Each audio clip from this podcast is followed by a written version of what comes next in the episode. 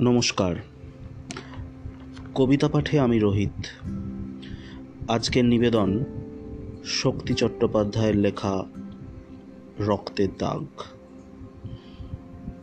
শুরু করছি রক্তের দাগ। বিষণ্ণ রক্তের দাগ রেখে গেছে অন্ধকারে ফেলে। মুন্ডহীন তরুণের উজ্জ্বল বিমুড়ো এক দেহ। খোলা ছিল গলির গৃহস্থ জানলা আর কোষমুক্ত তরবারি ঘাতকের হিংস্র সাংঘাতিক। একটা জিজ্ঞাসা নেই ওই দৃষ্টিহীন দর্শকের। চোখে বা কণ্ঠেও নেই একটি অস্পষ্ট উচ্চারণ। কেন এই নিদারুণ হত্যা? কেন এই মাহীন ক্রোধ? এই বাল্যকালে ওই আমার সন্তান কি করেছে?